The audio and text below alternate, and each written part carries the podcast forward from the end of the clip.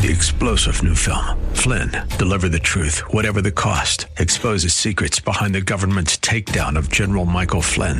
Flynn knew what the intel world had been up to. He ordered the first audit of the use of contractors. This set off alarm bells. He told the truth. He was the most dangerous person for Donald Trump to hire. They had to get rid of Flynn. Flynn, deliver the truth, whatever the cost. Available now. Watch it today. Go to salemnow.com. Salemnow.com. Welcome to the Georgine Rice Show podcast. This program was originally broadcast live on 93.9 KPDQ.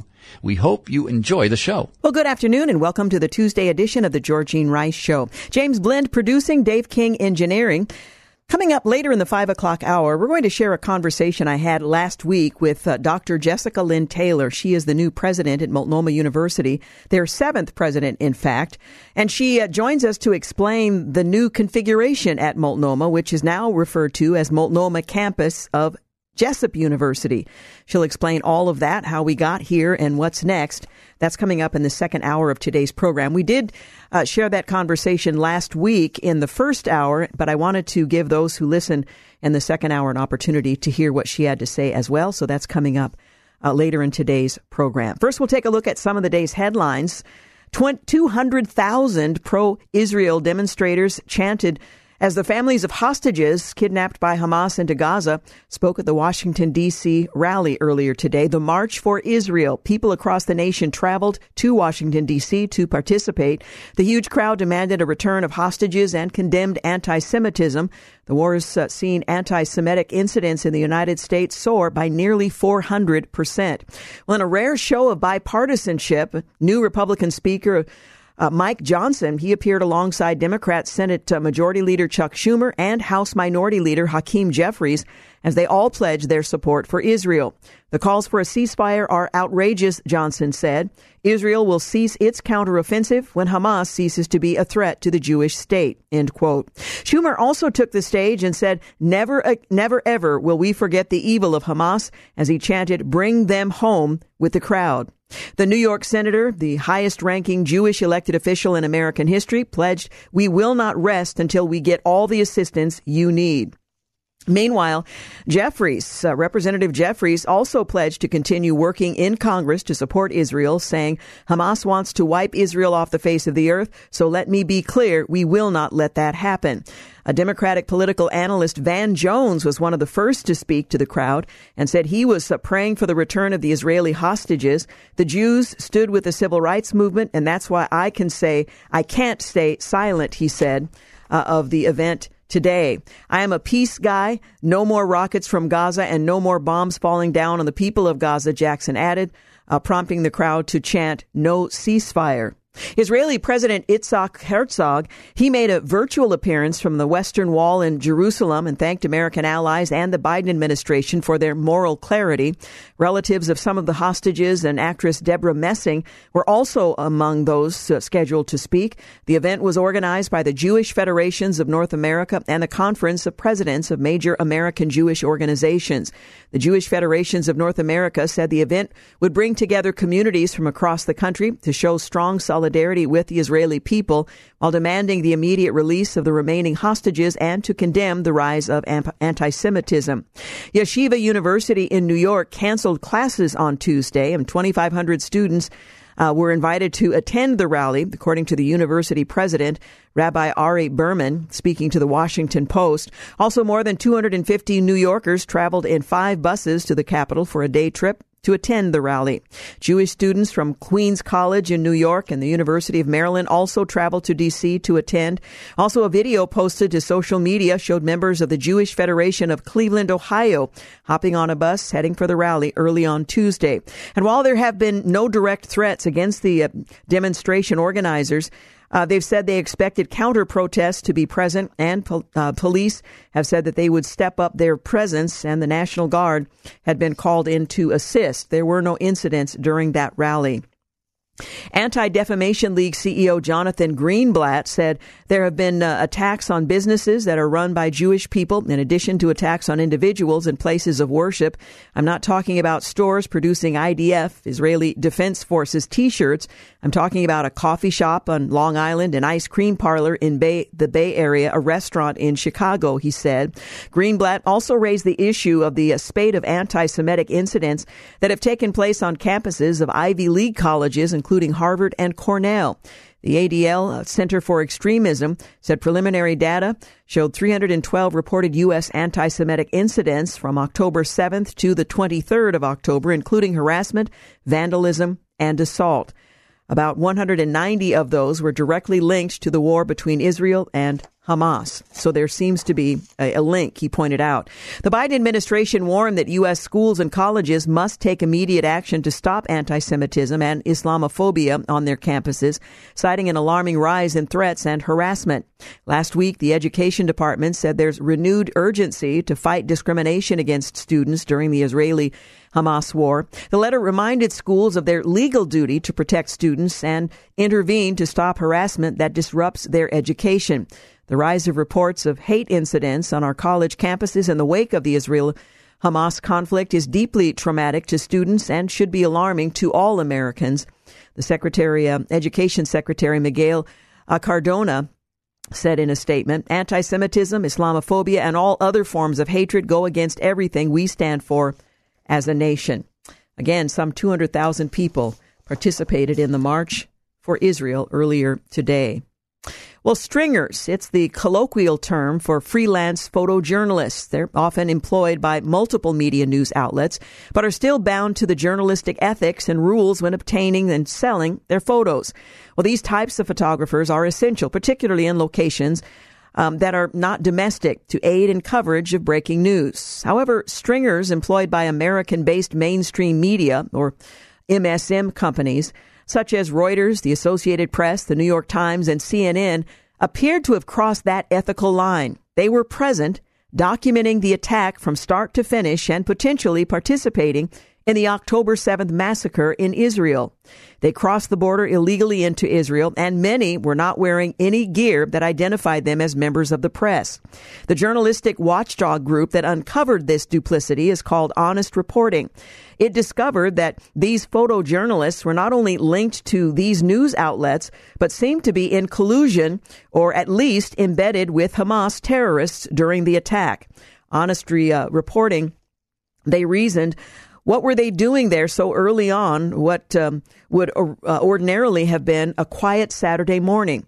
Was it coordinated with Hamas? Did the uh, respectable wire services, which published their photos, approve of their presence inside enemy territory, together with the terrorist infiltrators? Did the photojournalists who freelance for other media like CNN and the New York Times notify these outlets? Judging from the pictures of lynching, kidnapping, and storming of an Israeli kibbutz, it seems like the border has um, has been breached not only physically but also journalistically. Uh, when the article broke, the biggest question on many people's minds was Did these American news outlets have advanced knowledge of the attacks? All of the mainstream media outlets have unequivocally denied having advanced knowledge. And while this may be well be true, these outlets did pay for these freelance photos and gave them photo credits on their sites. They have since faced calls, particularly from Israel, to distance themselves from the photographers in question. CNN has severed ties with one of the photographers, Hassan Eslaiah. Uh, this photojournalist had done work with the AP as well. On the 7th, he had a lot of questionable photos uploaded, such as um, of a Hamas leader in which he was in an embrace, breaching the Israeli border, and most infamously, one of him posing with Hamas leader, one of the orchestrators of the massacre. Well, there's more to be said, but I do need to take a quick break. You're listening to The Georgine Rice Show. Back in a moment. You're listening to The Georgine Rice Show podcast. It's aired on 93.9 KPDQ. Hey, welcome back. I'm Georgine Rice. Uh, just before the break, we were talking about mainstream media photographers who were present with Hamas in the midst of the attacks, um, filming what was going on. And there's some questions about whether or not they had uh, information that they were going to take place before they happened and the ethics behind it. They're called stringers. And uh, many of them are employed by American based mainstream media companies like Reuters, the Associated Press, the New York Times, CNN, and they appear to have crossed an ethical line. And there's a big question being asked uh, right now about that. Well, the mainstream media have always had a certain slant when covering the Israeli, uh, the Israeli Hamas war. They tend to report Hamas as the victims when it uh, was Hamas that actually attacked Israel. They hide behind civilians to protect themselves. They steal from their people to live lives of luxury and gutter and openly call for the eradication of the Jews. The New York Times biased reporting on behalf of the terrorists has already gotten it into trouble. They've had to retract a few things grudgingly. Well, now to the wisdom of using freelance journalists based in Gaza. Well, this is a fraught proposition from the start. These Palestinian journalists are likely either a part of Hamas or are controlled by the terror group. They have no real journalistic freedom, and using them as reliable sources doesn't seem to be a very good idea. Well, the mainstream media are full of um, uh, decision makers who don't think these things through in a way that doesn't breach ethics. Hamas happily uses these journalists to uh, as intermediaries to play games with Western media, which turns around and paints this inaccurate picture of oppressed oppressor dynamic to justify the atrocities.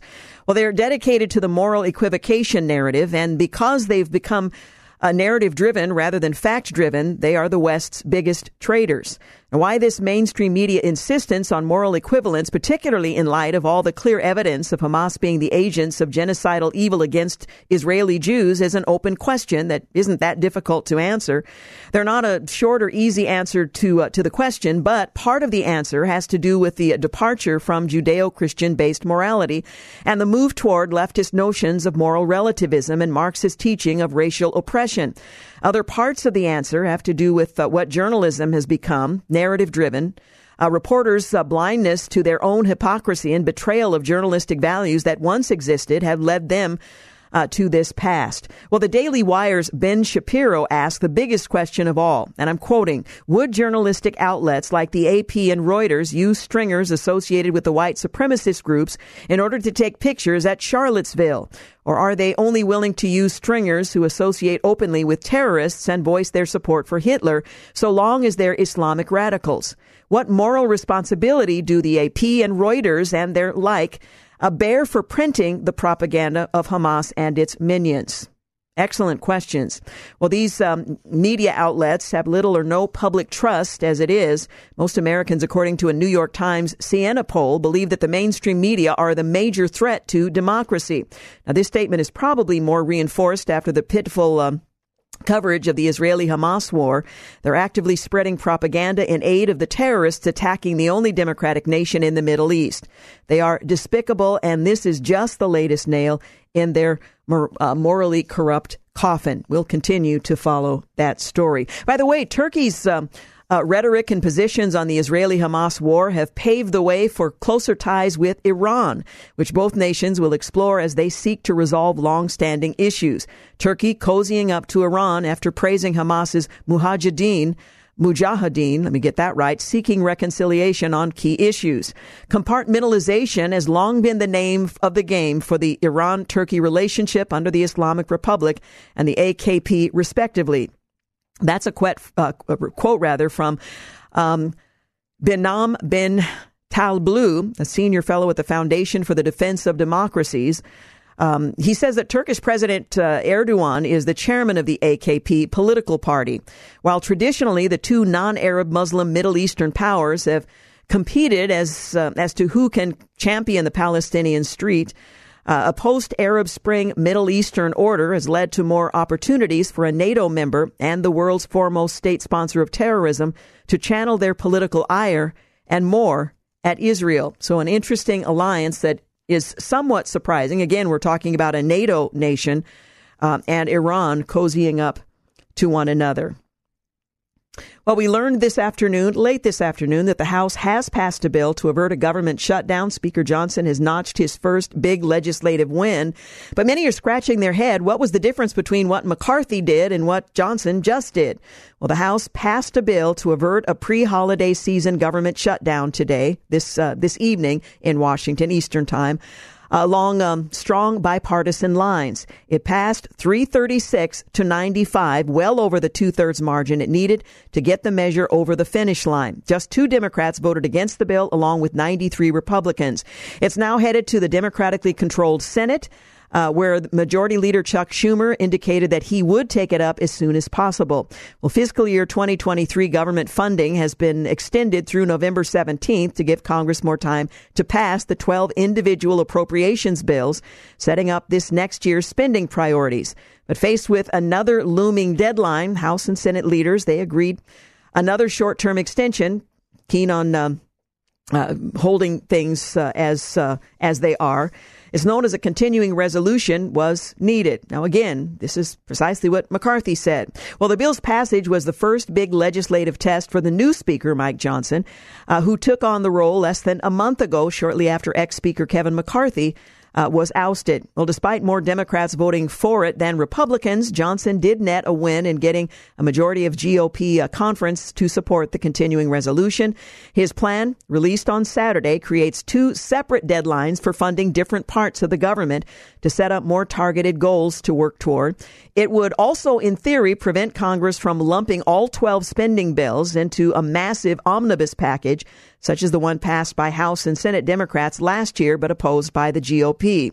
It first forces uh, lawmakers to reckon with some of the traditionally less controversial appropriations bills, those concerning military construction and veterans affairs, agriculture, energy and water, transportation and housing, and urban development by the 19th of January. Now, the remaining eight appropriations bills, and there are 12 altogether, they have to be worked out by February 2nd.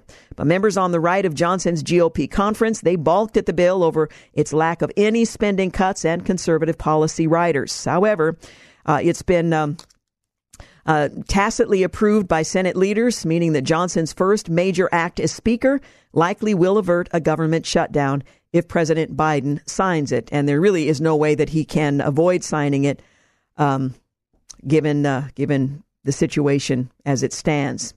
Now, looking back to Israel Hamas, the Department of Defense provided insight into how Hamas uses hospitals as fortresses in Gaza, and they are now presenting what they're uh, describing as clear evidence. Well, the U.S. Department of Defense confirmed on Tuesday that it has intelligence suggesting that Hamas is using hospitals, something that we knew, but now they have convincing evidence um, to conceal and support military operations and hold hostages. Now, the confirmation comes a day after Israel's Defense Forces spokesperson, Rear Admiral uh, Daniel Hagari, he shared a video showing a shaft leading into the ground with the electrical wires that went down about 20 meters and into a tunnel. The tunnel Hagari shared footage of led from the house of a senior terrorist to a bulletproof and explosion proof door, showing clear evidence that the tunnels were connected to the, uh, uh, the hospital that Hamas used as its base. Uh, Pentagon Deputy Press Secretary Sabrina Singh, she told reporters during a briefing earlier today that the Pentagon believes hospitals should be places for people to seek medical treatment and should be protected. We do have information that Hamas and the Palestinian Islamic Jihad use some hospitals in the Gaza Strip, including Al Shifa Hospital, as a way to conceal and support their military operations and hold hostages, she said. They have tunnels underneath these hospitals. She also said Hamas operates a um, command control node from an Al Shifa Hospital in Gaza City, uh, where they store weapons and are prepared to, uh, respond to Israeli military operations against that facility.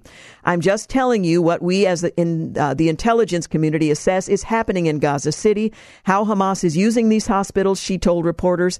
Uh, but absolutely, we do not want to see a firefight in a hospital where there are innocent civilians. Again, this is precisely what Hamas is counting on. Uh, that Israel will be uh, prevented from moving forward and accomplishing their ultimate goal, and that is to remove the threat of Hamas. Another um, interesting development earlier today. Well, Senate Democrats blocked a standalone Israel aid package led by Senator Roger Marshall from Kansas on Tuesday, after a lengthy debate on the chamber floor, Marshall sought unanimous consent for the House's version of the package, which passed the lower chamber of the bipartisan support on November 2nd and would earmark $14.3 billion reallocated from funds meant for the IRS and President Biden's Inflation Reduction Act. Uh, Senate Marshall, um, Senators Marshall, Ted Cruz, J.D. Vance, and Mike Lee, they introduced the Senate version last month, but Democrats shot down that effort because the package does not include aid to Ukraine. A handful of Republican senators argued the two emergency aid packages should be split up and voted on separately, though they spend three fourths of the time telling us why we should fund Ukraine. No one will stand up and say we should not fund Israel now. Marshall said uh, Tuesday in a press conference, no one has an argument for that. They seem to be allergic to the word Israel. Bring the Ukraine funding to the floor. Let's vote on that. You're listening to the Georgine Rice Show. Quick break, and we'll continue to work our way through uh, the day's headlines. Also, in the second hour, a conversation I had uh, last week with Dr. Jessica Lynn Taylor. She is the new president of Multnomah University, now known as Multnomah Campus of Jessup University. She'll explain all of that when we return in the 5 o'clock hour. You're listening to the Georgine Rice Show podcast. It's aired on 93.9 KPDQ. Hey, welcome back. Well, a new rule proposed by the Department of Health and Human Services wants to quietly erase the idea of the American family by banning essential biologically descriptive terms such as mother, father, and paternity from the Office of Child Support Services and replace them with more gender neutral words like parentage. The OCSS also suggests getting rid of sex specific pronouns such as his and her and replacing them with the grammatically nonsensical their. As the uh, Federalist Jordan Boyd wrote, a, uh, rather, OCSS recognizes that current law requires the establishment of paternity and requiring genetic testing in contested paternity cases, but claims that no excuse to limit the definition of parent to a child's biological mother and father. Well, good grief, the new mumbo jumbo is hidden within a 10 page pile of bureaucratese um, at this point, the proposed rule is just that. It's proposed, so the American people still have until the 27th of this month to weigh in with their uh, thoughts on the pending change. Perhaps it'd be a good time to give uh, Team Biden's OCSS an earful. And you can do so um, by connecting with the um, Department of Health and Human Services. Well, to call the proposed policy Orwellian is a, isn't a stretch. Certain words have certain meaning. The motion of uh, misgendering, by which a person refuses to play along with the gender identity charade by referring to a man as using female pronouns is ridiculous on its face and confusing at, at uh, the, the least. But it's more than ridiculous. It's Marxist and it's destructive. Recall that the self-described Marxists of Black Lives Matter surreptitiously scrubbed certain language from their website, diminishing the importance of the traditional Western nuclear family. But those grifters only did so because words of their uh, uh, radicalism got out and it started to hurt their fundraising capabilities, as the New York Post reported at the time.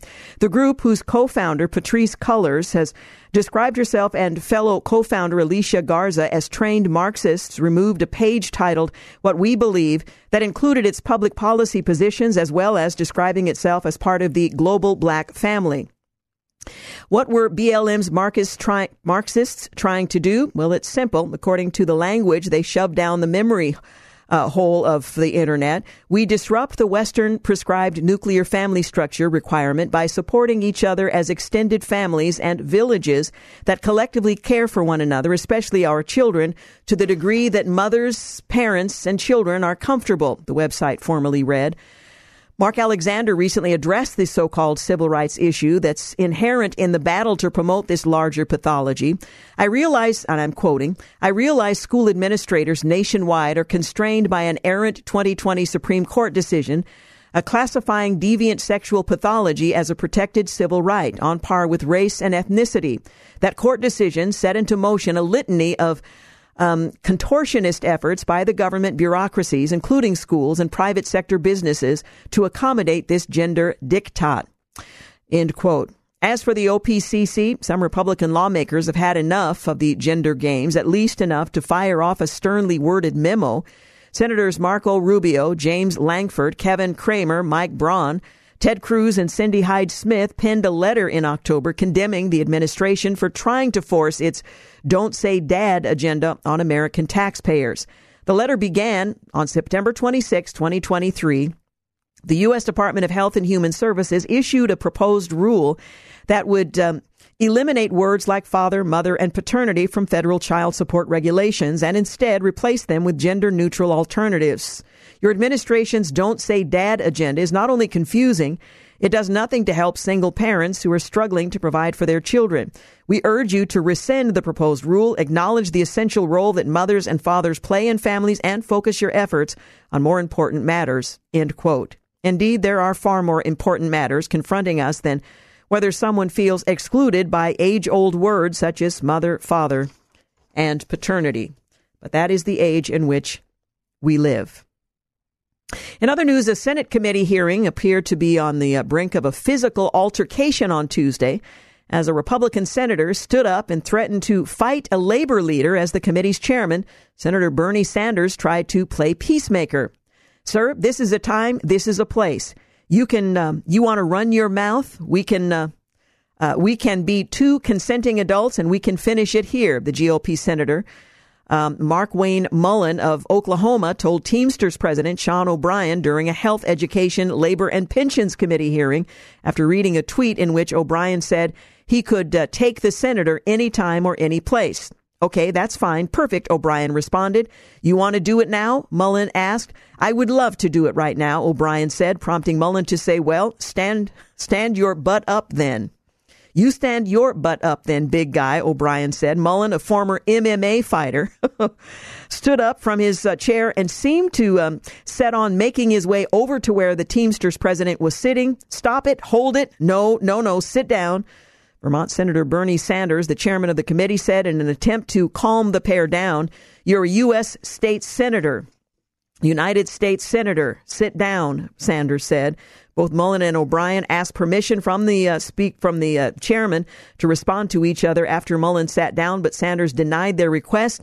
The two continued to go back and forth for several minutes. They would have come to blows had they not been prevented from doing so. We had another incident in which the former speaker is now being accused of shoving another member, um, and that member is considering uh, filing uh, some kind of a complaint, a formal complaint. Uh, things are spiraling out of control, and self control is the first thing apparently that is being jettisoned. Well, in other news, Kristen Waggoner of Alliance Defending Freedom uh, reported on uh, the fact that over 20,000 outraged petitioners have signed an online campaign uh, taking aim at Macy's iconic Thanksgiving Day parade. Well, who could be opposed to Macy's iconic Thanksgiving Day parade? Amid allegations that this year's celebration will put a non binary and transgender extravaganza on display. Those are the words of the Macy's parade organizers. The non binary and transgender extravaganza on display this Thanksgiving will be brought to you by Macy's during their annual sponsored Thanksgiving Day parade. The petition organized by 1 million moms reads, unless they are fore, uh, forewarned about it, this year's holiday parade will potentially expose tens of millions of viewers at home to the liberal LGBTQ agenda. End quote. Well, the petition adds that performances in this year's parade will include music from two Broadway musicals, both of which feature transgender and non-binary performers in major roles. Kristen uh, Waggoner, president of the Alliance uh, Defending Freedom, blasted the parade plans, um, telling host Brian Kilmeade Macy's inclusion of the non-binary transgender character in a parade is just another example of an ideological war that's being waged on families and customers are saying they've had enough. But it seems that corporate brands that were once trusted just still aren't getting the message. End quote. I think you're seeing parents stand up, rise up and say, we're going to uh, parent and we expect our family friendly events to truly be family friendly and not teach our kids values that we object to. She went on to add, well, the petition calls out to performers Justin David Sullivan and Alex Newell, who both identify as non-binary. Sullivan, who plays Juliet's non-binary friend May in the musical and Juliet, which is expected to be part of the parade, previously opted out of the Tony Awards to call out gendered categories set major awards shows. Well, you get the idea. The New York City parade, broadcast by NBC, has been a traditional holiday season kickoff for millions of Americans since the 1920s, and it can truly be said that the Macy's Thanksgiving Day parade is not your grandmother's parade anymore. Israeli Prime Minister Benjamin Netanyahu offered a uh, dire warning to America that it may be next if the IDF doesn't decimate Hamas during an interview. Not during the interview, but he made the comment during an interview. We have to win not only for our sake, but for the sake of the Middle East, for the sake of the Arab neighbors. You know what? For the sake of Gazans, uh, who've been held by this dark tyranny that has brutalized and brought them nothing but bloodshed and poverty and misery, he said on Monday. We have to win to protect Israel. We have to win to safeguard the Middle East. We have to win for the sake of the civilized world. That's the battle we're fighting, and it's being waged right now. There is no substitute for that victory, end quote. If we don't win now, then Europe is next, and you're next, and we have to win, he later added. Netanyahu stressed that our fight is your fight and that there is no substitute for victory. Well, Google Maps is one of the most uh, popular and widely used navigation apps in the world, but it's not resting on its laurels. The tech giant recently announced that it's giving it a massive AI upgrade with five new features. Now, we're going to take a break here in just a moment. When we come back, I'll tell you about this new direction and these new features that is um, supposed to leave you less likely in an open field somewhere, having followed their directions when you're trying to get to somewhere else. You're listening to The Georgine Rice Show. Be back. You're listening to the Georgine Rice Show podcast. It's aired on 93.9 KPDQ. Hey, we're back. Just a reminder, coming up in the second hour, we're going to share a conversation I had last week with the president of Multnomah University, the seventh president, Jessica Lynn Taylor. Dr. Taylor is the uh, current president. We'll talk about the uh, collaboration between Jessup University and Multnomah uh, and which is now known as Multnomah Campus of Jessup University. That's coming up later in the five o'clock hour. So if you didn't have an opportunity to hear that conversation last week, we played in the first hour. Um, we'll share it with you in the second hour today. I was talking about Google Maps. It's one of the most popular and widely used navigation apps in the world, but it's not resting on its laurels. Uh, the tech giant recently announced that it's giving up, uh, giving it a massive AI upgrade with a few new features. One of the most impressive new features is immersive view, which lets you see your route from the street level in 3D. That means you can get a realistic and detailed view of your surroundings, landmarks, directions before you uh, even start your trip. You can also explore different places and see how they look in real time. The feature is especially useful for unfamiliar or complex areas where you might otherwise get lost or confused, which is you know, pretty much anywhere. Another cool upgrade is Google Maps Search, which uses AI to help you find relevant locations based on your preferences, needs, and context. Uh, for example, just thinking about the old map, you know, you opened it up, you found where you were going, and that's what you did. If you're looking for a restaurant, Google Maps will show you options that match your taste, budget, and availability. It also uses user submitted photos and reviews to give you a better idea of what to expect. Then there's the Google Maps navigation. It's also getting an AI boost with improved lane guidance and traffic information. You'll be able to see which lanes you need to be in to avoid missing your exit or uh, turn and what lanes will be uh, will look like ahead of time. Of course, how you manage all of that while you're driving is a whole nother question. You also get real time updates on road conditions, accidents, and congestion so you can plan your route accordingly. Google Maps will also suggest alternative routes if there are faster or easier ways to reach your destination. Uh, if you own an electric vehicle, you'll be happy, and that's, you know, two or three of you, you'll be happy to know that Google Maps is adding more information on EV charging stations on its app. The app will show you uh, where the nearest charging stations are, what types of chargers they have, how fast they can charge your battery, and when they, uh, when they were last used. Uh, you're also going to be able to see if the charging station is available or occupied so you don't waste your time and energy trying to get there and find out it's not available. Excuse me. Well, as part of the revamp, Google renamed its search show with live view feature to Lens in Map uh, this feature uses AI to recognize the label, the objects and places in your camera view, such as ATMs, transit stations, restaurants, and so on. You can also ask the AI to tell you more about these places and how to get there. It will give you the best answers depending on what you want to know and where you are. It also uses AI to uh, overlay the information and directions on the camera view using augmented reality. Well, Google Maps is undoubtedly one of the most useful and innovative apps out there, and its uh, new AI features will make it even more so. However, there's also a downside to using Google Maps, and that is the amount of personal data that Google collects from your using it. Well, Google uses this data to improve its services, but also to target ads, to influence behavior, and sell to third parties. There are no free lunches from big tech, and Google Maps is no exception. So remember, nothing comes for free. Google Maps also collects a lot of data from you, which is uh, uses for its own purposes. So be mindful of your privacy settings, what you share with Google. Google Maps is a great app, but it's not perfect. Of course, nothing is. Well, a charity for a disease that can uh, cause serious pain and pregnancy complications for females has appointed a transgender woman to be the CEO. Endometriosis South Coast is described as an ex- inclusive charity set up to support those diagnosed with endometriosis. They recently announced that Steph Richards, a transgender man, a woman, I'm never quite sure, uh, who uses she, he pronouns, she, her pronouns, was named the new CEO of the charity. The announcement included a picture uh, and a quote that uh, read, Isn't it ridiculous that I've got to my 40s before any medical professionals even mentioned endometriosis? Of course, if you're a man, you would, anyway. Uh, his her appointment to the position was met with outrage from women's groups. Let Women Speak founder Kellie-Jay Keen said the announcement ignored women and took issue with the language used in the ESC online post. Everyone has lost their collective minds, she wrote. The losers are women who suffer from endometriosis, endometriosis rather, who have to rely on a charity that won't call them women but people, but who will call a man a woman. Keen also called the move by ESC an absolute disaster and an insult to women who suffer from endometriosis. I think it's doubly insulting that they will use female language for him, but not for a sufferer of the condition, she added. Caroline ffiske, the director of uh, Conservatives for Women, called it an insulting appointment.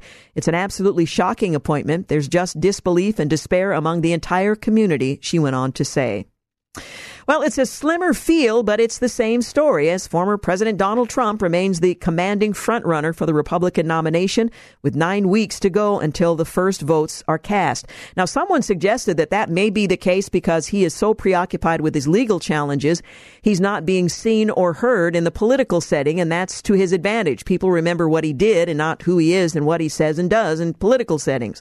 Well, Senator Tim Scott's suspension of the White House campaign on Mon- on Sunday rather came two weeks after former Vice President Mike Pence departed the 2024 GOP race. And four lesser known candidates who failed to make the debate stage have also dropped out as a Republican field that once included over a dozen contenders keeps shrinking.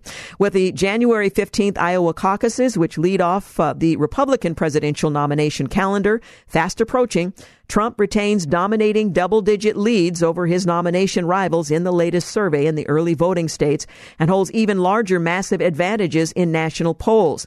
The overarching question going forward is if the smaller field of candidates will allow one of them, one of the remaining contenders, to make it a competitive race against Trump as the primary calendar progresses. Longtime Republican consultant Dave Carney, a veteran of numerous presidential campaigns, emphasized that there's no way to spin this other than it's good for good news for Nikki Haley. We'll see if she can take advantage of that. End quote. Haley, the former two-term South Carolina governor who served as ambassador to the United Nations during the Trump administration, is battling two-term Florida Governor Ron DeSantis for second place in the GOP nominating race, far behind Donald Trump. Well, the mother of an American imprisoned in China for over 10 years and facing execution is calling on President Biden to take action during his upcoming meeting with Chinese President Xi to secure her son's release for a crime she and many others say he did not commit. President Biden, you need to please say Mark's name and to tell him Xi um, uh, what do you want to let him go? A Catherine Swidan, a 73 year old mother of Mark Swidan, told Fox News Digital on Monday, the 11 year anniversary of the day her son was wrongfully arrested by Chinese authorities. We have the people, we have the military, we have the money. What's the problem? Mark Swidan was 38 years old when he went to China on business looking for flooring for construction work in November of 2012. He was arrested after his driver and translator were allegedly found with drugs. A United Nations report determined that Swidan, who was, has no history of drugs, was not in possession of drugs on his person or in his hotel room, and records show he was not even in China at the time of the alleged offense. The UN report said that the 11 other people arrested with Swidan as part of the uh, uh, alleged trafficking ring were unable to identify him and that the conviction was based on his visiting a factory that had once been used to manufacture methamphetamine.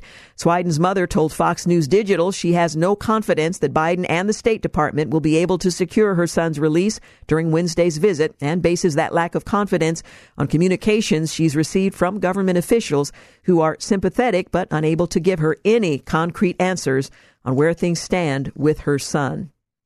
A trio of former professional athletes are throwing their support behind independent presidential candidate Robert F. Kennedy Jr. to take the White House. NBA legend and 1992 Dream Team Olympian John Stockton, Green Bay Packers Hall of Fame member Ken uh, Ruettgers, and three-time North American um, enduro mountain biking champion Kyle Warner are all endorsing Kennedy for president. The athlete said. Um, they like to cut of they like the cut of Kennedy's jib. All three pointed to what they say are the independent candidates' um, geniusness, honesty, and openness. Geniusness is that a word? Anyway, geniusness. Uh, his openness to conversations about policies as reasons why they support him. Stockton said he believes Kennedy has been put on this planet for just this moment in time and that there's a real need for him and his leadership. In addition to Ruettgers, Stockton, and Warner, Kennedy has uh, secured the endorsements of several other athletes, including New York Jets quarterback Aaron Rodgers and surfing legend Kelly Slater. Kennedy has been gaining ground as he uh, mounts his independent challenge to Biden, with a recent poll showing him outperforming both the current and former presidents among young Americans in swing states. A major New York law firm told Fox News Digital it expects to sue a number of universities for the alleged violation of Jewish students' civil rights, while demanding immediate remedial changes and financial penalties. Students are coming to us because they are afraid for their physical safety. Mark Ressler, a, um, a partner at uh, the law firm who is readying the lawsuits against the universities, said. Ressler told Fox News his investigations proceeded the um, uh, or yes proceeded the October 7th Hamas terror attacks and will allege that some universities have a double standard when it comes to taking action against Jewish civil rights abuses while tackling civil rights concerns from other minority groups. We will be alleging in these lawsuits and will be proving in court that the schools were ac- acutely aware of the dire situation for Jewish students on the campuses. They knew about the anti-Jewish harassment and they looked the other way and engaged in what the law describes as deliberate indifference. They knew they had to act. Students are begging them to act and the school did absolutely nothing, he said. Universities the firm is um, targeting include Harvard, Cornell, Columbia, New York University, MIT, Stanford, University of Pennsylvania, and UC Berkeley. We've got news coming up uh, at the top of the hour. We'll be back in just a few moments. You're listening to The Georgine Rice Show. You're listening to The Georgine Rice Show podcast. It's aired on 93.9 KPDQ. Hey, welcome to the second hour of the Georgine Rice Show. Coming up in our next couple of segments, a conversation I had last week with Dr. Jessica Lynn Taylor, the president of Multnomah University, their seventh president. She's going to join us to talk about changes at Multnomah on Jessup University and Multnomah University's partnership or collaboration and the new name, Multnomah Campus of Jessup University. That's coming up in our next couple of segments. I had that conversation with Dr. Taylor last week, but uh, it ran in the first hour of the program. Uh, so we thought uh, for those who listen to the second hour that, who may want to uh, know what's happening at Multnomah, this would be your opportunity to hear from uh, the president, and she will retain her position as president of the Multnomah campus. That's coming up the next couple of segments. Well, a columnist, Liz Peek, uh, put it this way President Biden's mental impairment is one reason to dread his upcoming meeting with Chinese leader Xi Jinping in San Francisco. Now, I assume she's referring to his age, but another is mounting evidence that the president is compromised. If indeed the president and his family took in millions of dollars from government affiliated entities in China, as it appears they did, we can be certain the details of those transactions are known to Xi and can be used to persuade Biden to adopt the party line.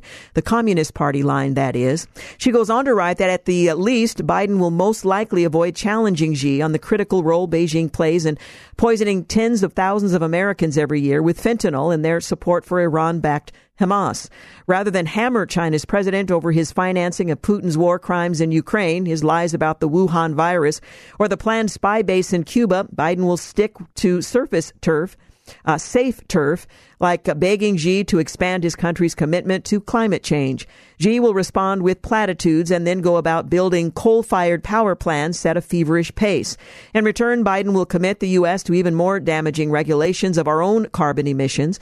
Biden cannot afford to ruffle Xi's notoriously delicate feathers. Instead, the entire summit will serve Xi's need to demonstrate he's more powerful than Joe Biden. Once again, the U.S. president and his team will ignore this reality. China is in trouble and they need us more than we need them. How do we know how the conversation will go? Well, because that was the script when the two leaders last met in Bali a year ago. The readout of that meeting from the White House highlighted Biden's push for cooperation on climate change, as did the readout from the Chinese side.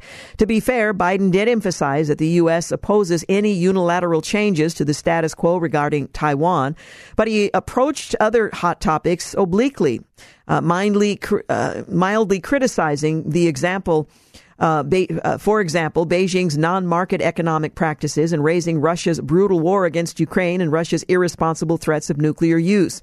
The humiliation this time around um, has already begun, with Beijing keeping the White House on tenderhooks for weeks about whether the encounter would even take place. As uh, innumerable U.S. officials pressed for the summit, Biden looked um, desperate, which is, of course, exactly what the Chinese wanted. Xi needs to look victorious in his relationship with the U.S. The dictator has brutally taken control of China's economy, and it's not going well. Fearing an emerging and powerful business class uh, who might threaten his dominance, Xi cracked down on tech entrepreneurs and other wealthy Chinese, rolling their um, their confidence. He also orchestrated a devastating shutdown during COVID, which uh, alarmed his citizens. Consumer spending has yet to recover. China's growth has slowed dramatically. Exports are falling and foreign films are fleeing the country for the first time in modern history. In the second quarter, direct investment by foreign companies into China plummeted 87% compared to the year before, the largest drop since 1998. And last year, household wealth fell in China for the first time in two decades. Youth unemployment is at a record record highs and consumer sentiment is in the gutter. Moreover, China's problems will be compounded in coming years by the approach of a demographic cliff. The population, thanks to the long-time one-child policy, is already in decline. Xi also delivered a critical blow against his country's property development industry, which had fueled growth for decades and grown to some 30% of the economy. In 2021, Xi proclaimed housing is for living in and not for speculation and turned a real estate boom into a bust. Now the government is pulling out all stops to revive the deflating sector. Xi needs a win, and one upping President Biden will suffice. We'll see when the transcripts are made available if that was the case. Well, King Charles III, who celebrates his 75th birthday uh, today, has faced the daunting task of following in the footsteps of his mother, Queen Elizabeth II, a beloved, globally admired world figure for 70 years. Notwithstanding initial concerns and criticisms from various quarters during his first year on the throne, Charles has demonstrated the ability to inspire his people. He steadied the ship against a turbulent geopolitical situation and served as an able ambassador for his nation abroad. Official polling shows that as far under um, so far under his tenure, the monarchy remains popular, notwithstanding even Harry and Meghan Markle's best efforts. Well, adults are sedentary for an average of nine and a half hours every day, studies have shown. And all that sitting could be putting people's health at risk. That's not really new news, but researchers from the University of College London and the University of Sydney found that replacing just a few moments of sitting with any other type of activity, even sleeping or standing, yes, you heard me, even sleeping or standing, can improve cardiovascular health. In six separate studies that included over 15,000 people from five countries, participants wore trackers to measure their activity level and heart health over the course of a typical 24 hour day. The more vigorous activities correlated to greater heart health benefits, the researchers found. Again, no surprise there, but even standing and sleeping had better cardiovascular effects than sitting. When participants swapped out sitting for as little as five minutes of moderate or vigorous activity, there was a tangible positive impact on their heart health. Well, the Biden administration, through the State Department specifically, is reportedly considering issuing a waiver to Iran that would allow access to another $10 billion worth of previously frozen cash, this time held in Iraq. Well, this alarming development comes after the president, the administration, and the days before Iran backed Hamas terrorists launched the October 7th slaughter of Israelis, unfroze billions of dollars for Iran as part of a questionable prisoner swap arrangement. Since that deal was made, Iranian proxies have continued to launch attacks at Israel as well as the U.S. troops in the Middle East, wounding dozens of American service members.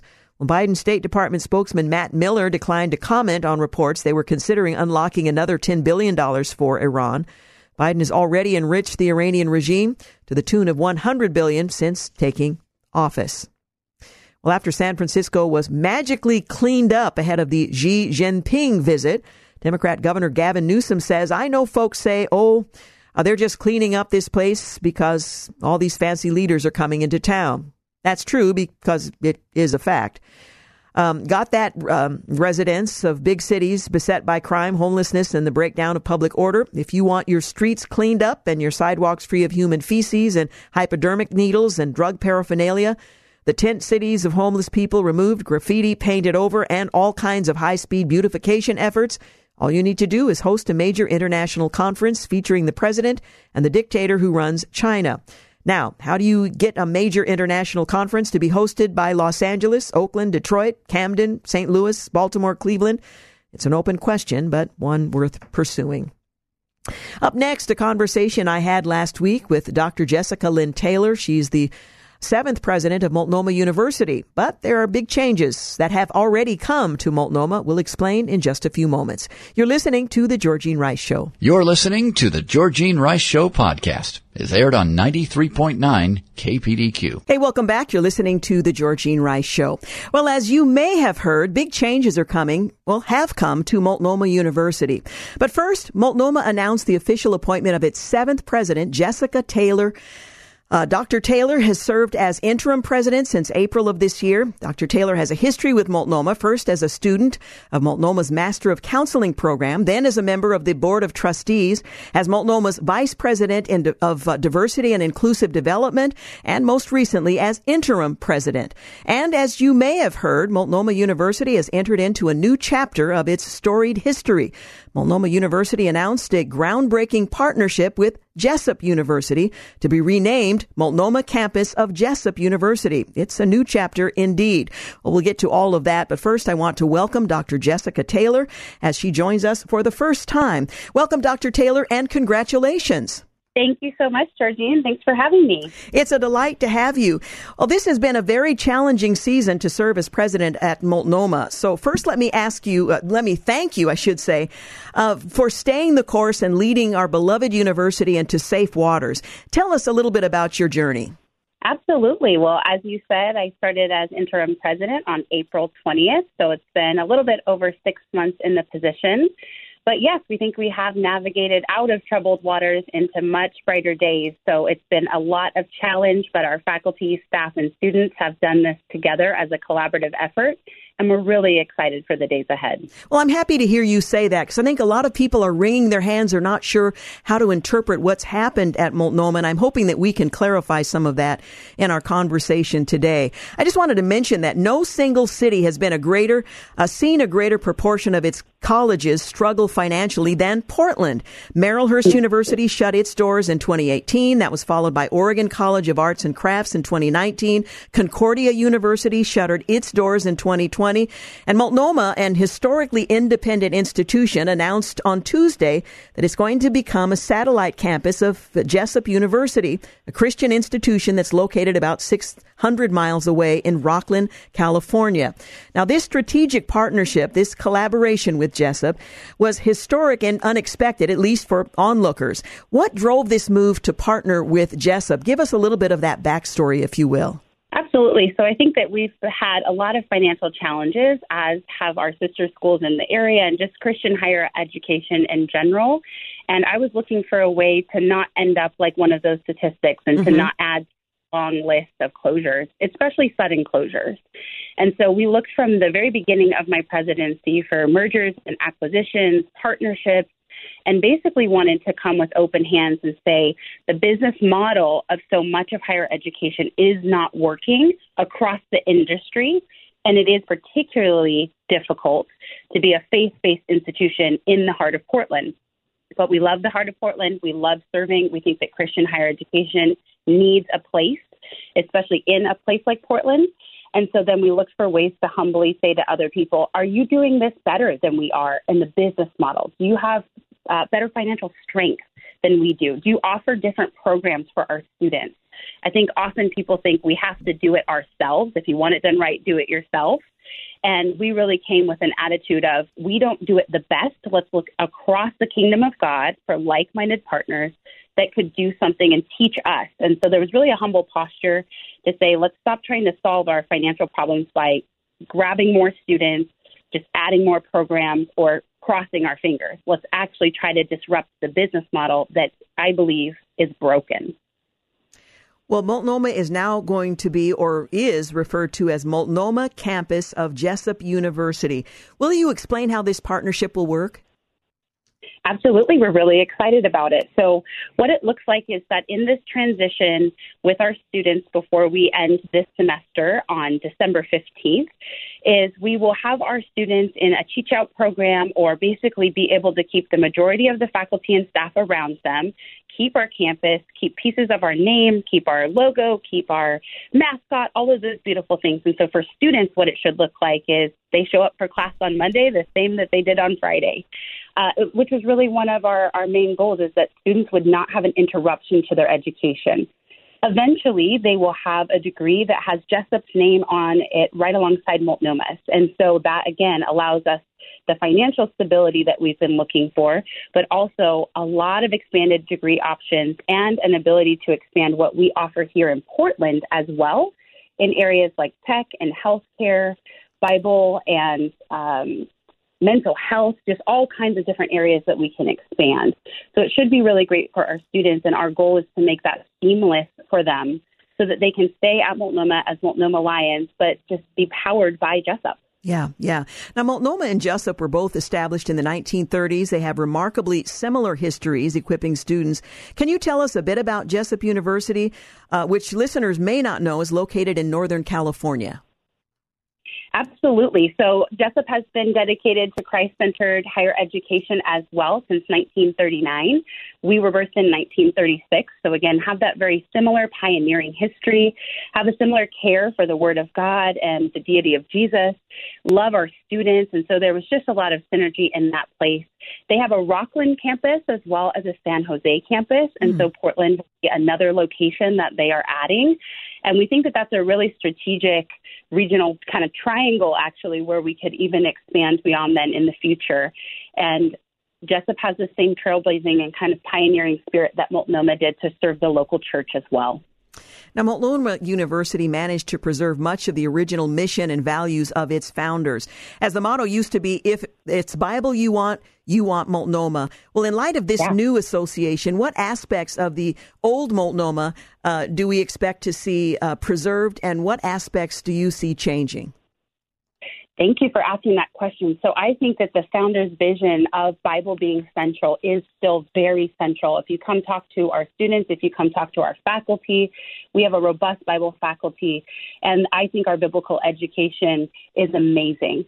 So really what we've done is to say, yes, if it's Bible you want, we absolutely still want you to come to Multnomah. We think that this is the best place to get that education. But we realized that over time it had only become about the Bible and not necessarily translated into culture to also become about Jesus. So we now say in our mission statement that we are compelled by the love of Christ. And in that, we integrate biblical wisdom. So, still that, that real foundation of our, our biblical integration with academic and professional excellence.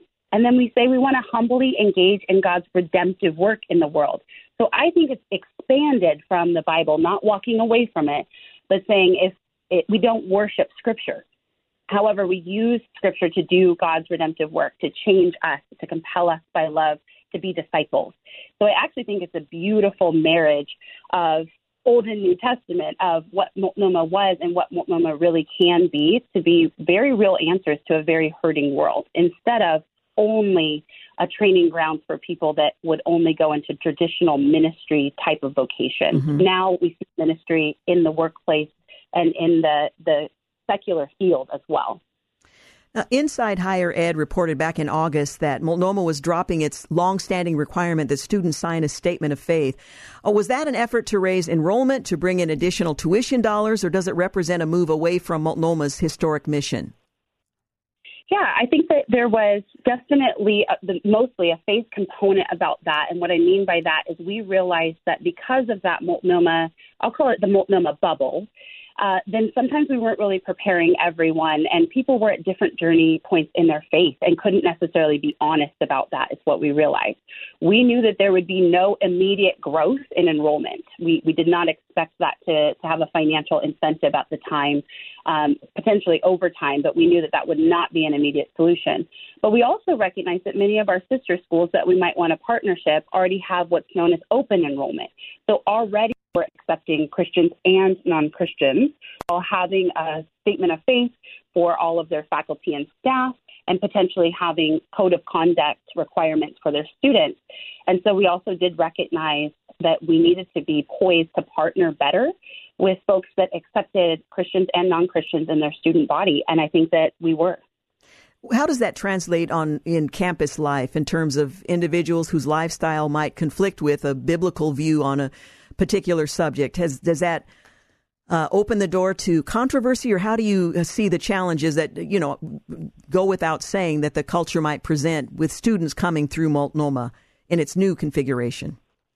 Yeah, it's really important to us to offer what I call informed consent. So each student would know that we are a Christian institution, that everyone on the faculty and staff, all the employees are Christians. We sign a doctrinal statement, statement of faith, and they sign basically community covenant agreements, which say, regardless of what I believe, regardless of what my lifestyle choices are, while I'm a student of Multnomah, I am committed to living life in this community based on biblical standards. And so we have uh, conduct procedures for when that doesn't happen that we really hope are redemptive. Uh, but that has been a main focus is making sure that students understand that if you come to Multnomah, we are welcoming you into this space, but we're welcoming you into a Christ-centered space so that the culture doesn't um, doesn't influence Multnomah in a negative way, but that Multnomah has the chance to influence the culture in a mm-hmm. positive way. Mm-hmm. I'm sure it's a very long story, but how did we get here? Some might assume, in fact, I'm getting a signal I need to take a break. But when we come back, I want to ask you how we arrived at this point because it's not a story that began with your presidency. It really predates that by quite a few years. So we'll get into that in just a moment. Again, we are talking this afternoon with the new president of Multnomah University and under the new name, Dr. Jessica Lynn Taylor. We'll continue in a moment, so stay with us. You're listening to the Georgine Rice Show podcast. It's aired on 93.9 KPDQ. Hey, we're back. You are listening to the Georgine Rice Show, and we're continuing my conversation with Dr. Jessica Lynn Taylor. She is the president of Multnomah University, uh, currently named by the new association with Jessup University, Multnomah campus of Jessup University. Now, one of the things I wanted to clarify was that this development did not happen uh, within the few weeks that you became president. This was a challenge that Multnomah has been facing for quite some time. It's probably a very long story, but how did we get here? What was the bottom line for this partnership and transition that we're now witnessing? I think what put us in the position was multiple different factors, one of which being the financial decline, the decline in enrollment that we're seeing across higher education. We had significant leadership changes over the last several years that have been difficult for our, our our community to transition through as well. And so when we came, I think actually we were looking at our mission statement and saying, what is our mission? And are we still supposed to move forward? Is there a place still in the kingdom of God for Multnomah? I think it was really brave of us to ask that question. Mm-hmm. Continuing to fight forward, demanding that God would have us stay alive and, and thrive, even. But we asked. And so, with a group of the board, of faculty, staff representation, we got together looking at that mission and actually started looking at our history, uh, specifically about our founders, and, and looked into what was it that was the heart that we didn't want to lose, that was worth contending for no matter what. And we really grounded on the founder's heart actually to bring us into a place to say what would be next for us. Multnomah's uh, recently announced four departments the School of Bible, a biblical seminary, School of Professional Studies, and an online university. Will that change under the new partnership? It'll probably shift around, but the amazing thing is that in a lot of these type of situations, uh, on the legal side especially, what you have is you have a lot of loss, and we are not losing our seminary, our grad school, or our undergrad school. So we will have all of those represented. They may be under actually more schools as we expand, uh, but each of those schools and their distinctives will remain, which is a miracle. Yeah, it really is. I mean, this whole thing really is quite remarkable if you understand the challenges that many um, uh, schools of higher education are, are currently uh, facing. Now, how will this collaborative partnership impact your role as president and that of the faculty and staff?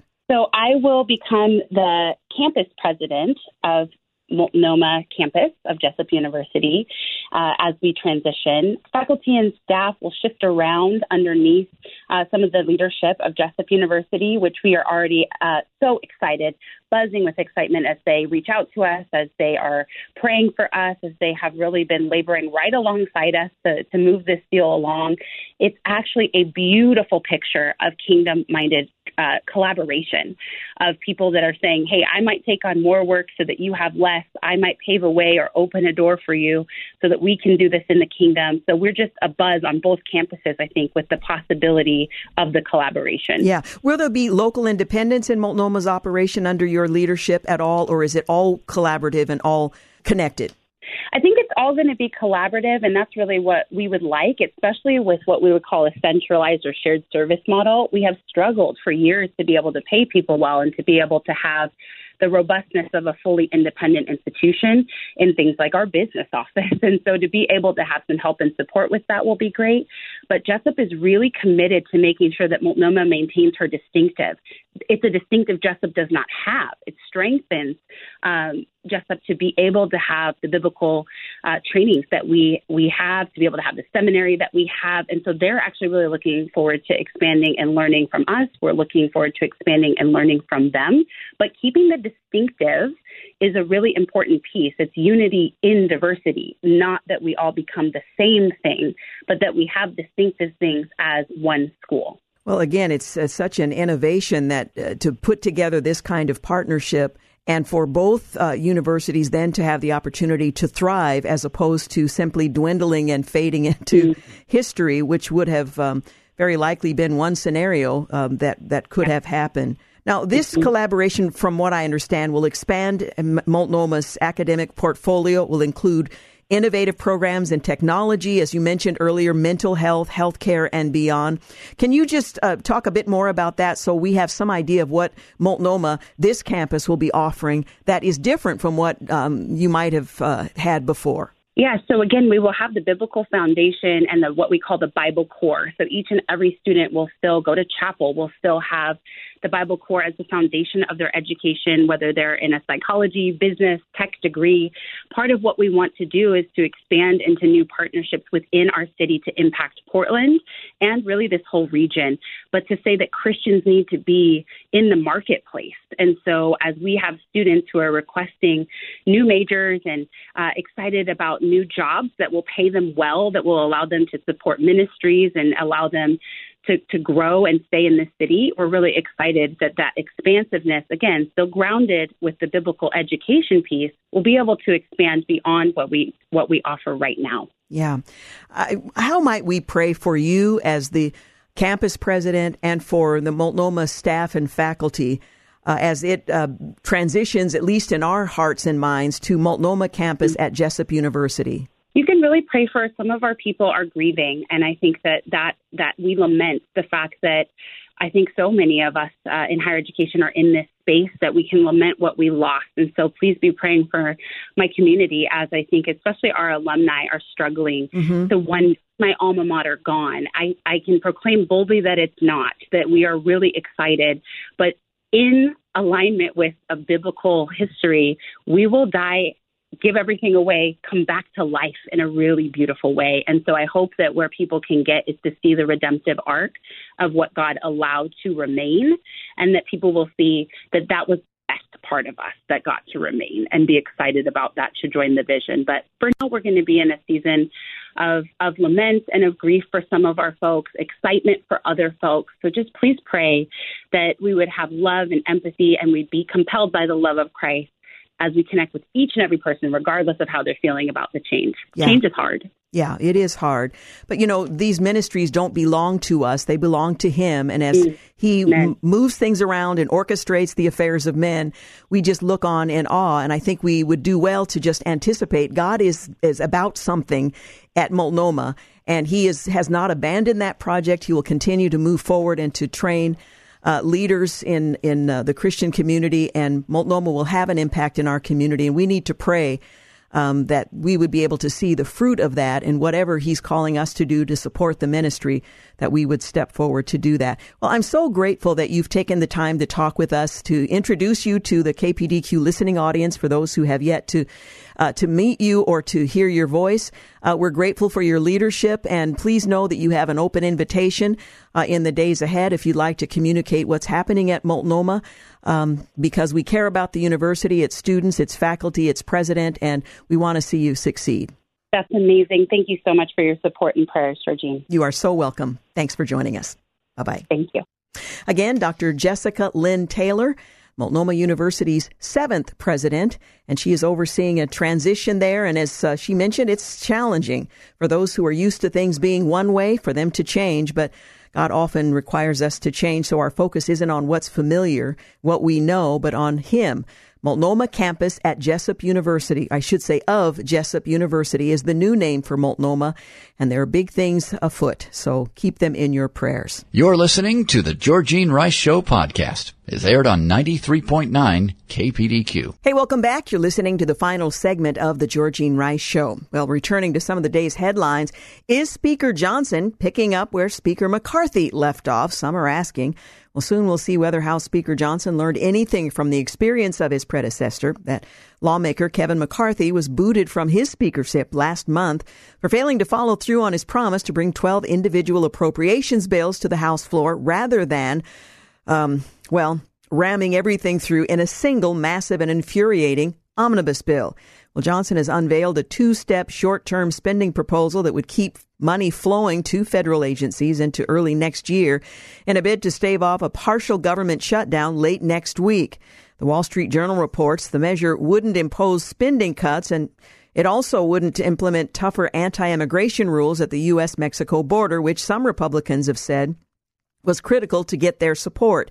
If this doesn't sound like a belt tightening series of individual bills, that's because it isn't. Johnson called this proposal a necessary step, but vowed that things will be different next year. The Budget Control Act of 1974 spells out that uh, in this um, into law, Johnson said, referring to the proper congressional budgeting process, and nobody's following it here for years. And that's why we have the economic crisis we have that combined with Bidenomics. Well, he did manage earlier in the day to convince his detractors, and we'll continue to follow that story. A national climate alarmist assessment with uh, much fanfare. The Biden administration is releasing the latest report on the global climate, officially known as the National Climate Assessment. Now, of course, the sole purpose of the report is to continue to push climate alarmism with solely uh, political solutions. The administration is playing up all the usual woke nonsense regarding the report by focusing on the supposed disparate impact of climate change on favored minority groups. We're always sort of the scapegoat, demonstrating that this assessment is more about getting people to believe in their favored narrative rather than resting on actual science. Vox reports that the administration is including an accompanying podcast art series and even a poetry anthology compiled by two poet laureates and a climate scientist to sell it to the American people.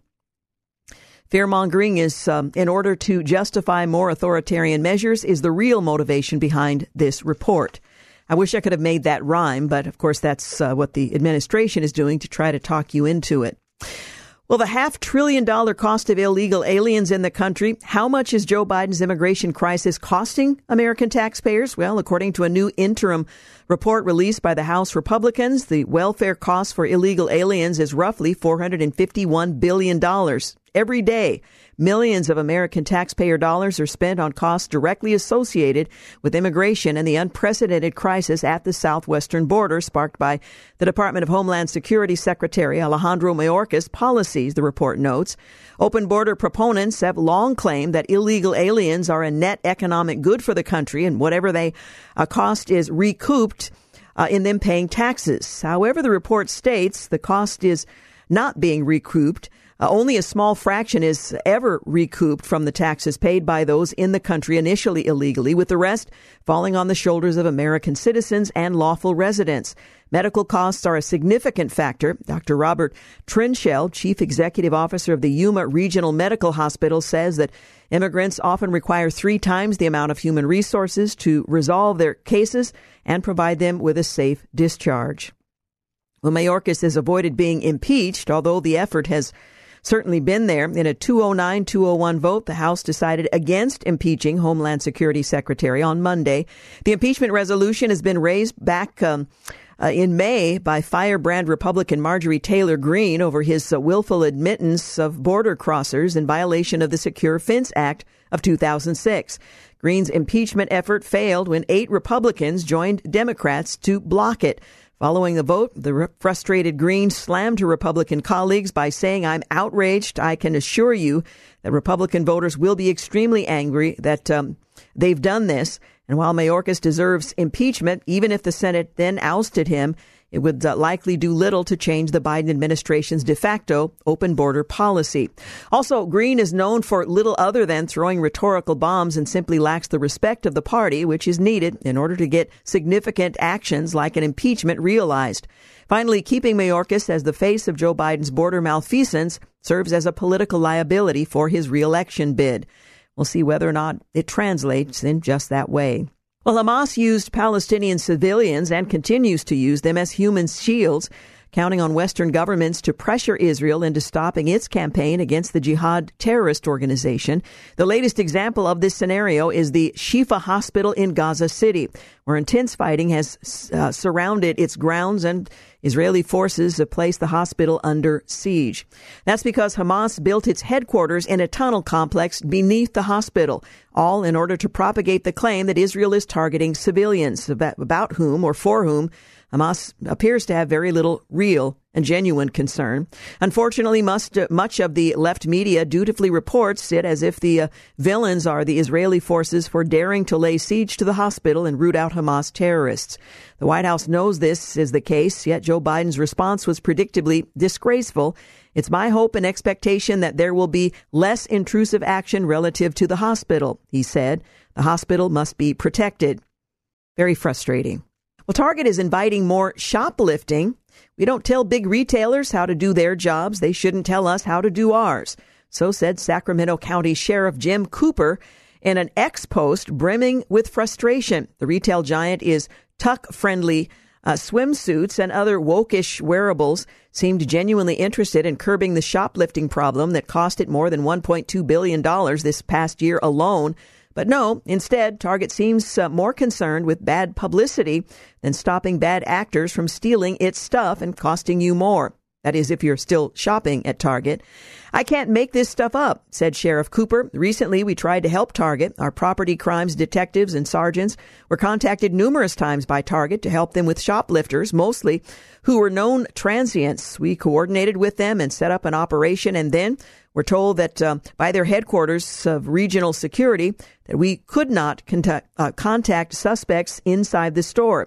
We could not ha- uh, handcuff suspects in the store, and if we arrested someone, they wanted us to process them outside behind the store. Apparently, Target would rather encourage thieves than risk a law and orderly social media post. For this, I'll get it will get what it deserves. Uh, so will its customers, unfortunately. Well, anything a woman can do, a man can do better, right? Well, wrong, and demonstrably so. Take childbearing, for example. We've yet to meet a man who can, uh, well, carry a woman's water on this front. But that didn't stop a charitable organization named Endometriosis South Coast from proudly announcing that Steph Richards, a transgender dude who demands female pronouns, was its new CEO. If you're unfamiliar with endometriosis, it's a disease that affects the lining of the uterus, which is a reproductive organ that women have and men don't. As for Richards, he describes himself as intersectional feminist and human rights activist, and he he's uh, pictured on an ESC social media post alongside a quote that reads, Isn't it ridiculous that I've got to my 40s before any medical professionals even mentioned endometriosis, which of course he could never actually have. It sure is ridiculous, Steph, but not for the reasons you might think. Conservative women rightly called it a shocking appointment, while Richards trolled back, enjoying uh, conservatives falling apart. Hey, you're listening to the Georgine Rice Show. We are out of time. I hope you'll join us here tomorrow. We've got two guest hosts I know you will enjoy. They'll focus much of their conversation on what's happening in uh, Israel in the war with Hamas. So I hope you'll uh, be right here. Want to thank James Blend for producing, Dave King for engineering, and thank you for making the Georgine Rice Show part of your very important day. Good night. Thanks for listening to the Georgine Rice Show podcast. If you'd like more information on today's guests, please visit the show at kpdq.com and like us on Facebook. And join us live every weekday at 4 for more critical thinking for critical times on 93.9 KPDQ. Three star general Michael J. Flynn, head of the Pentagon Intelligence Agency, knew all the government's dirty secrets. He was one of the most respected generals in the military. Flynn knew what the intel world had been up to. He understood its funding. He ordered the first audit of the use of contractors. This set off alarm bells.